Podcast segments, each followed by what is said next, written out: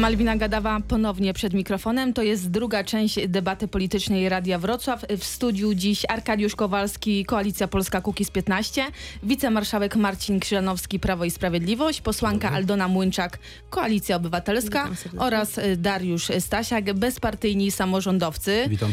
Praktycznie w ostatnim momencie Koalicja Obywatels- Obywatelska zmienia lidera i zmienia plany. To Małgorzata Kidawa-Błońska będzie kandydatem, jest kandydatem Koalicji Obywatelskiej na premiera, a Grzegorz Sch- Schetyna zamiast y, z Warszawy startuje z Wrocławia. Skąd ta zmiana, pani poseł, w ostatnim momencie? Nasi wyborcy wybrali, że premierem, jeśli koalicja obywatelska zwycięży, powinna być kobieta, pani Małgorzata Kidawa-Błońska. A robili państwo jakieś głosowanie, E, sondaż? robi- y, rozmawiamy. Y, rozmawiamy po prostu w tylu, ilu miejscach byliśmy, to są, to są setki spotkań i widocznie czas kobiet e, już, że tak powiem, trwa. I w wielu innych państwach e, premierami są kobiety, u nas też już e, były. E, było takie wskazanie, czyli krótko mówiąc, nasi wyborcy powiedzieli pani Małgorzata Kidawa-Błońska, osoba, która zawsze dąży do porozumienia, do porozumienia ale zawsze Platforma- opanowana też jest, ma bardzo duże doświadczenie polityczne, świetnie się sprawdzała jako Platforma marszałek. Obywatelska postanowiła naśladować taktykę PiS. Taka E. taktyka y, partii przyniosła 4 lata temu zwycięstwo. E, Być może wtedy też wyborcy podpowiedzieli e, e, e, PiSowi, że dobrze by było, żeby to była kobieta. E, W każdym bądź razie my słuchamy tych głosów i dostosujemy, dostosowujemy się do nich, stąd też e, nasz przewodniczący Grzegorz Schetyna e, jest liderem na wrocławskiej liście, e, jest, e, mieszka we Wrocławiu, zna okręg. Myślę, że będzie miał świetnie, wy- świetny wynik wyborczy. Panie marszałku, panie wicemarszałku. Także naprawdę ta zmiana może, Ta może zmiana- być bardzo dobra. Ta zmiana jest niewygodna dla partii?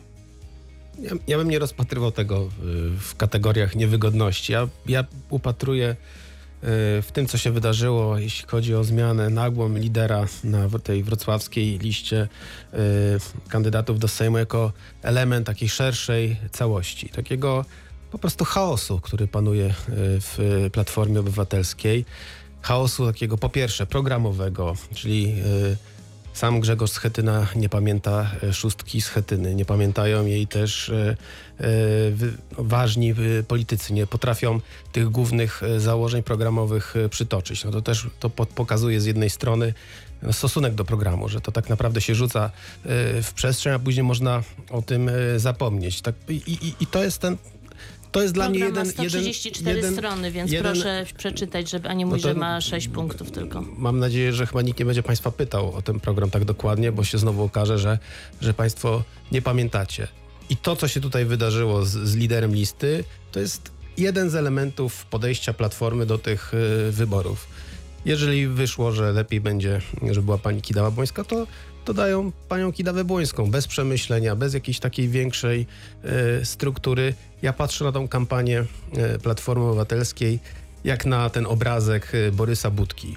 Do połowy w garniturze, a druga połowa w kąpielówkach i w klapkach. Wszystko na pokaz, ale jak się przyjrzymy.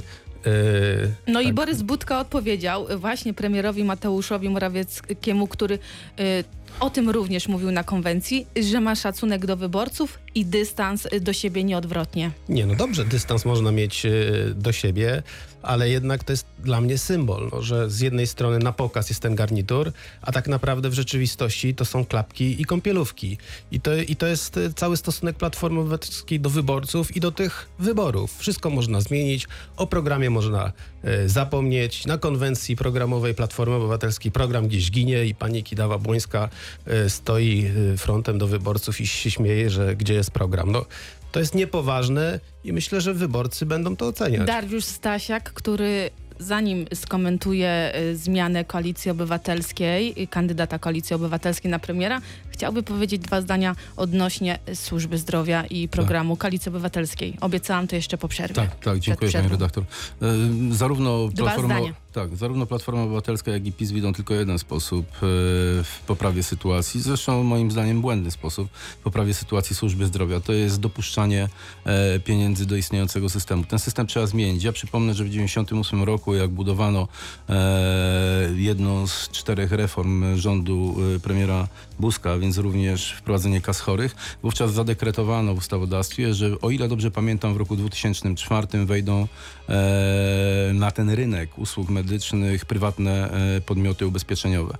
Później prolongowano chyba to jeszcze o dwa lata do roku 2006, ale tak się stało, że PiS w 2005 roku doszedł do władzy i praktycznie rzecz biorąc zlikwidował taką możliwość i ona nie istnieje w zasadzie do dnia dzisiejszego. I to trzeba generalnie rzecz biorąc zmienić. Trzeba dopuścić na ten rynek podmioty, które będą również, no zakładam, że trochę podobnie jak kasa chory, ale jednocześnie zdecydowanie bardziej skutecznie e, egzekwowały jakość świadczeń medycznych, ale jednocześnie też będą dysponowały środkami e, na kontraktowanie tych usług na e, szerszym i e, wyższym poziomie. Jeżeli chodzi o mm, e, pana Grzegorza Uważa pan właśnie, Schetyny- uważa pan, że to jest sprytny ruch Grzegorza Schetyny, czy być może efekt wewnętrznych tarć? Znaczy, mówiąc szczerze, jakiegoś sprytu szczególnego w tym nie dostrzegam. To jest tak. Grzegorz Schetyna ukształtował listy do parlamentu w taki sposób, że nie ma najmniejszych wątpliwości, że o wszystkim e, po wyborach, o ile mógłby on rzeczywiście decydować o obsadzie funkcji premiera, będzie decydował on. Gdyby tak się miało zdarzyć, że Platforma Obywatelska będzie miała wpływ na kształtowanie e, koalicji rządowej i ktoś z tego klubu mm, e, miałby objąć tą funkcję, to mimo wszystko wydaje mi się, właściwie jestem przekonany, że będzie to Grzegorz e, Schetyna, a nie pani Kidawa e, Błońska. Z tej prostej przyczyny, e, że mm, jestem absolutnie przekonany, że jest to marzenie Grzegorza Schetyny. To jest w pewnym sensie zwieńczenie e, jego długoletniej i w pewnym sensie skutecznej drogi e, politycznej. To nie jest moment, w którym on realnie byłby w stanie oddać e, władzę. E, W związku z czym jestem przekonany, że dzisiaj jest to wybieg czysto polityczny, taki marketingowy, socjotechniczny e, zabieg, który o ile w przypadku PiSu całkiem zgrabnie e, wyszedł, o tyle w przypadku Platformy Obywatelskiej moim zdaniem po prostu nie będzie miał racji bytu. Koalicja Polska, jeżeli do tego miałoby dojść, zagłosowałaby za premierem Małgorzatą Kidawą-Błońską? Tego nie wiem, bo e, tak naprawdę e, ja przeczytałem e, osobiście i myślę, że wszyscy kandydaci przeczytali, taką mam, takie mam, mam nadzieję, program e, Platformy Obywatelskiej, Koalicji Obywatelskiej. Jest to rzeczywiście, tak jak pani posłanka mówi, bardzo duży program, gruby. Natomiast czy tam coś on wnosi ciekawego? Nie wiem, widziałem kilka punktów, e, z którymi moglibyśmy się nawet zgodzić, tak. Mm, Ale ja bym chciał jeszcze wrócić do jednej sprawy, y, panie redaktor, jak pani pozwoli, na temat y, powrotu y, Grzegorza Schetyny na, e, do okręgu wrocławskiego. My jako Koalicja Polska i lider naszej listy Jacek Protasiewicz oczekujemy Grzegorza Schetyny tutaj i przede wszystkim liczymy na bardzo owocną debatę z naszym liderem naszej listy. Grzegorz Schetyna kontra Jacek Protasiewicz? Myślę, że tak. Jacek Protasiewicz już oficjalnie y, złożył taką propozycję Grzegorzowi Schetynie, czy padła teraz y, ona tutaj na antenie To znaczy, ja nie Radia mówię tu o Wrocław? propozycji. No wiadomo, że jedynki muszą się spotkać, muszą dyskutować. No tak? ale ktoś musi wyjść z taką propozycją Ja, debaty. ja myślę, że Jacek Protasiewicz z tego, co y, rozmawiałem, jest gotowy na, taką, na, taką, na takie spotkanie. Wręcz nie może się doczekać Jacek spotkania. Protasiewicz y, czeka na powtórkę Skarpacza, rozumiem. E, to pani redaktor powiedziała. No ale, ale będziemy rozmawiać o faktach. No, nikt tak nie zna Grzegorza Schetyny jak Jacek Protasiewicz. Pani poseł, to pytanie do pani poseł Aldony Młynczak. Czy może pani teraz już powiedzieć, czy ewentualnie przewodniczący Grzegorz Schetyna zgodziłby się na debatę z Jackiem Protasiewiczem? Nie, Absolutnie nie mogę tutaj podejmować decyzji za przewodniczącego partii Grzegorza Schetynę. E, to, ta decyzja, z, z kim będzie debatował i w jakiej formule, absolutnie należy A do pani niego. uważa, że to jest dobry pomysł? E, Zawsze, de, zawsze debaty są, zawsze debaty są Pani dobre, poseł, jeśli, jeśli mówią o programach, natomiast jeśli e, nie będą dotyczyły, tak jak tutaj rozumiem, jakichś e, spraw takich, e, które być może e, lider Koalicji Polskiej chciałby, e, no, e, nie wiem, e, swoje osobiste, e, swoje osobiste aspiracje, pretensje i tak dalej. Sprawy merytoryczne, sprawy merytoryczne zawsze powinny być dyskutowane to, co jest najlepsze dla Polaków. I Czyli o programie o uważa programie pani, moim że była... zdaniem zawsze należy dyskutować. Bezpartyjni samorządowcy mają problem z zarejestrowaniem list w całym kraju. W tym momencie pozytywnie zarejestrowano 17 okręgów w pięciu przypadkach. Okręgowe komisje wyborcze zakwestionowały część podpisów, a los dwóch list wciąż nie jest znany. Z doniesień wiemy, że na listach pojawiały się podpisy zmarłych lub nieistniejące osoby. Co dalej z bezpartyjnymi samorządowcami? Czy w takim razie nie dojdzie do pojedynku Robert Raczyński kontra prezes Jarosław Kaczyński? Mm, Czy, czy dojdzie, czy nie Odpowiada dojdzie, to Dariusz zależy Stasiak. od sprawności tego państwa. A ostatecznie jednym z elementów tego państwa są okręgowe komisje wyborcze, Państwowa Komisja Wyborcza i tak dalej. No, pani redaktor sama przytoczyła e, fakt, który jest no, żenujący. Tak? Mianowicie mamy poniedziałek, a więc szósty dzień od momentu, w którym e, zamknięto e, proces składania e, list w okręgowych e, komisjach wyborczych i do dnia dzisiejszego los, jak pani powiedziała, dwóch list nie jest znany. Czyli krótko rzecz ujmując, nie wiem, chyba OKW nie wie, co zrobić. Jeżeli nie wie w tych dwóch przypadkach, to być może trzeba wrócić również do tych pozostałych pięciu. I bez wątpienia trzeba wrócić. Mamy do czynienia z sytuacją zupełnie absurdalną, to mało powiedziane, niewyobrażalną, a mianowicie kwestionowane są podpisy osób, które nie złożyły zbyt czytelnie według OKW e, swoich podpisów i z reguły jest to po kilkaset na tych listach, które zostały zakwestionowane, ale już najbardziej absurdalne jest to, iż zgodnie z arkuszem e, podpisów, e, gdzie jest wyraźnie napisane miejsce zamieszkania, osoby deklarowały, wpisując swoje miejsce zamieszkania, a więc to, gdzie realnie zamieszkują. Podczas gdy e, e, okręgowe komisje wyborcze weryfikują to następnie z tak, zwaną, e, z tak zwanym rejestrem wyborców, gdzie bardzo często e, wpisany jest, wpisane jest miejsce zameldowania. I w przypadku Warszawy no, zakwestionowano ponad tysiąc tego rodzaju głosów, co z nawiązką, gdyby te głosy, te, te, te podpisy nie zostały zakwestionowane, dawałoby nam możliwość zarejestrowania listy w Warszawie. Za bardzo nie wiadomo o co chodzi. Faktem jest, że do wtorku że w ciągu kilku dni po e, terminie rejestracji nie było jakby większych problemów. Te problemy zaczęły się w czwartek, piątek e, i poszło, e, doszło do tego po mm, e, takim piśmie okulniku skierowanym do okręgowych komisji wyborczych przez PKW, w którym wskazano dwa komitety wyborcze, a mianowicie nasz, czyli bezpartyjnych samorządowców i e, pana Leroya. Ale co państwo zrobią, jeżeli te listy faktycznie no, nie, zostaną, nie zostaną pozytywnie zweryfikowane? Ale pani redaktor, myślę, wydaje mi się, że to w ogóle nie jest ten etap, żeby rozumieć, co my zrobimy. Pójdziemy oczywiście do sądu, natomiast e, to jest etap, w którym każdy, tak, w tym między innymi media, powinny zadawać pytania okręgowym komisjom, a w szczególności pa, Państwowej Komisji Wyborczej, co się dzieje. Na naszych oczach dokonuje się sytuacja, w której eliminowany jest e, z życia politycznego komitet, który e, no, złożył wymaganą liczbę e, podpisów, bo zostało złożonych łącznie około 200 tysięcy podpisów. Tyle tylko, że dość dziwne, niejasne, nieczytelne reguły, którymi kieruje się e, PKW i okręgowe komisje wyborcze, powodują, iż właściwie nie bardzo wiadomo, co dalej z tym fantem zrobić. I to na 32-3 dni przed e, wyborami. Chyba same nie wiedzą, co z tym zrobić, bo jeżeli mówimy o dwóch e, o, okręgowych komisjach wyborczych, które nie podjęły żadnej uchwały, no to to jest dowód na to, że to oni, że tak powiem, są w rozkroku i nie mają narzędzi tak naprawdę, które pozwoliłyby im podjąć decyzję. Mówi pan o dziwnych, niejasnych zasadach, no ale z drugiej strony podpisy zmarłych nie powinny znaleźć się na listach poparcia i chyba tutaj mamy jasność. No to co do tego nie ma żadnych wątpliwości. Ja myślę, że gdyby PKW wydało taki okulnik, który dotyczyłby wszystkich komitetów, to w ogromnej większości jakieś pojedyncze przypadki by się zdarzyły. E, krótko rzecz ujmując, nawet my zgłaszamy do prokuratur e, no, te sytuacje, w których e, ktoś niespełna rozumu, krótko rzecz ujmując, pozwolił sobie na tego rodzaju sytuacje. Niepokojące rzeczy dzieją się we wrocławskiej kulturze. Y, Instytucje kultury, wrocławskie instytucje kultury nie mają dyrektorów. Konkurs na dyrektora Teatru Polskiego we Wrocławiu został unieważniony. Okazało się, że komisja, która miała wyłonić kandydata, została powołana niezgodnie y, z prawem. Dyrektora nie ma również y, Opera Wrocławska.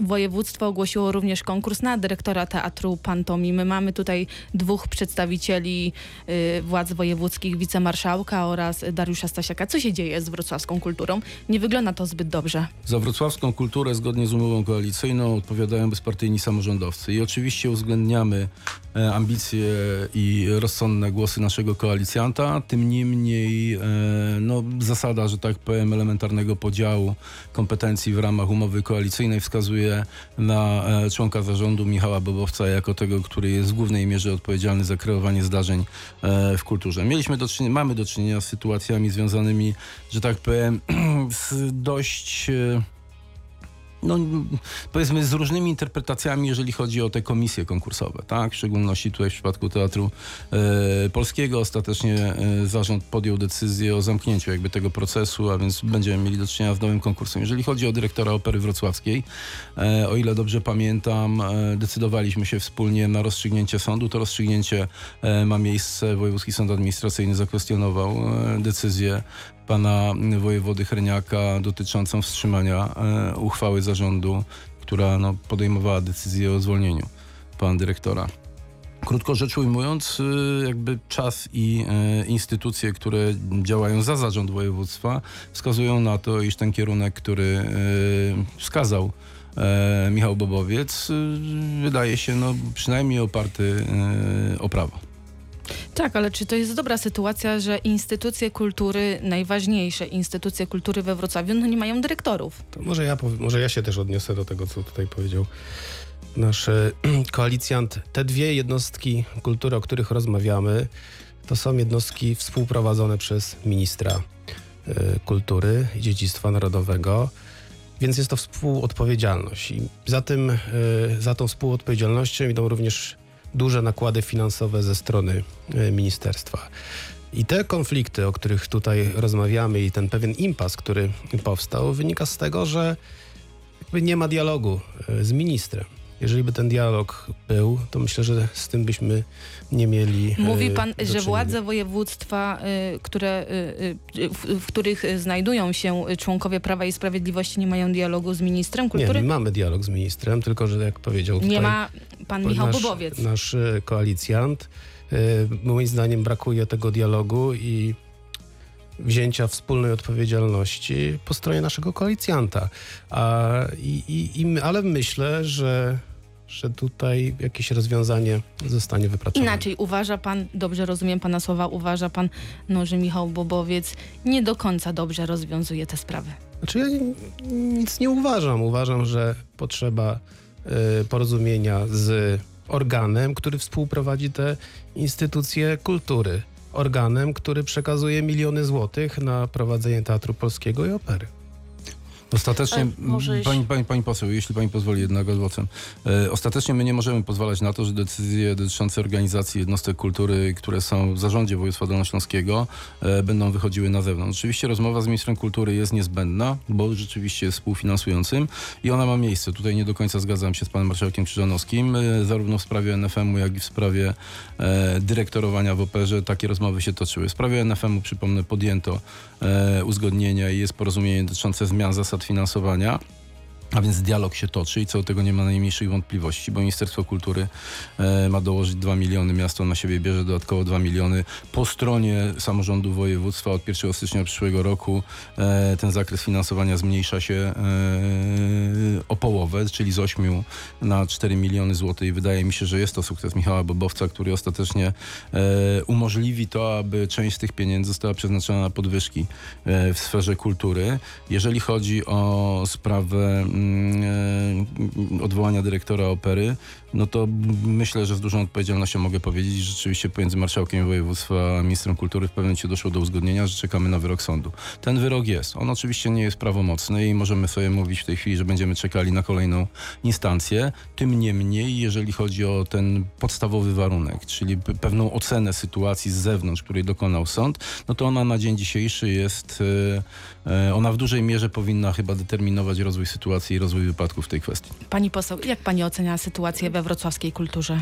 No, Bardzo źle oceniam i uważam, że to jest wina właśnie e, no, tej koalicji rządzącej w Urzędzie Marszałkowskim, czyli PiSu i bezpartyjnych samorządowców, którzy e, wszelkimi siłami widać do, chcą doprowadzić do tego, żeby pewne instytucje e, nie funkcjonowały, gdzie walka o stołki jest ważniejsza od, e, e, od dobrego funkcjonowania czy Teatru Polskiego, czy też, e, e, czy też, czy też Forum Muzycznego, czy, czy, czy wszystkich innych, czy, czy opery wrocławskiej.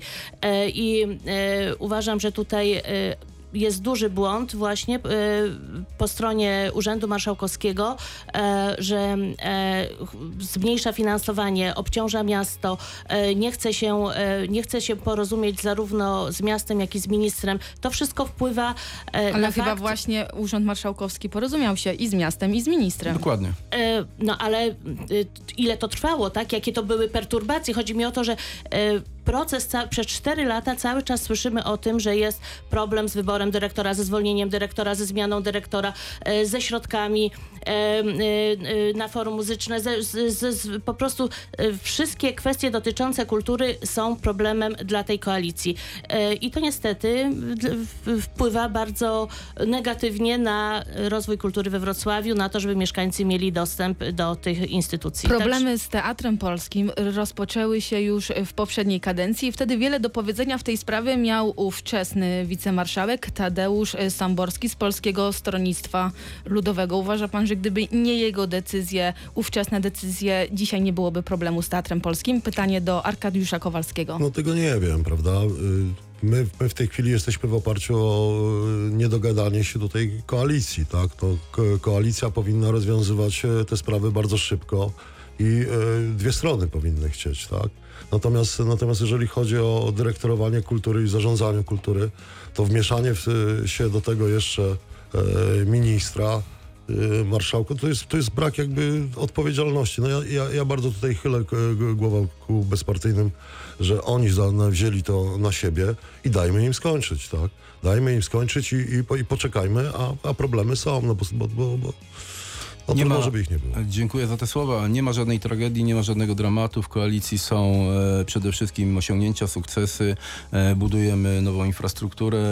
E, są porozumienia dotyczące przekazywania majątku, który pozwoli na budowanie kolejnej Na infrastruktury. chwalenie- na chwalenie- Załatwiamy pieniądze. na Jeżeli chodzi chwalenie o konflikt wokół kultury, on ma charakter Przyjdzie niefundamentalny. że jeszcze tak czas, a jeżeli chodzi o inwestycje, no to są także problemy między innymi z budową wschodniej obwodnicy Wrocławia, ale na tym musimy zakończyć dzisiejszą debatę polityczną. Radia Wrocław w studiu dziś gościliśmy Arkadiusza Kowalskiego, wicemarszałka Marcina Krzynowskiego, posłankę Aldonę Młynczak i Dziękuję Dariusza państwu. Stasiaka. Dziękuję. Dziękuję Państwu.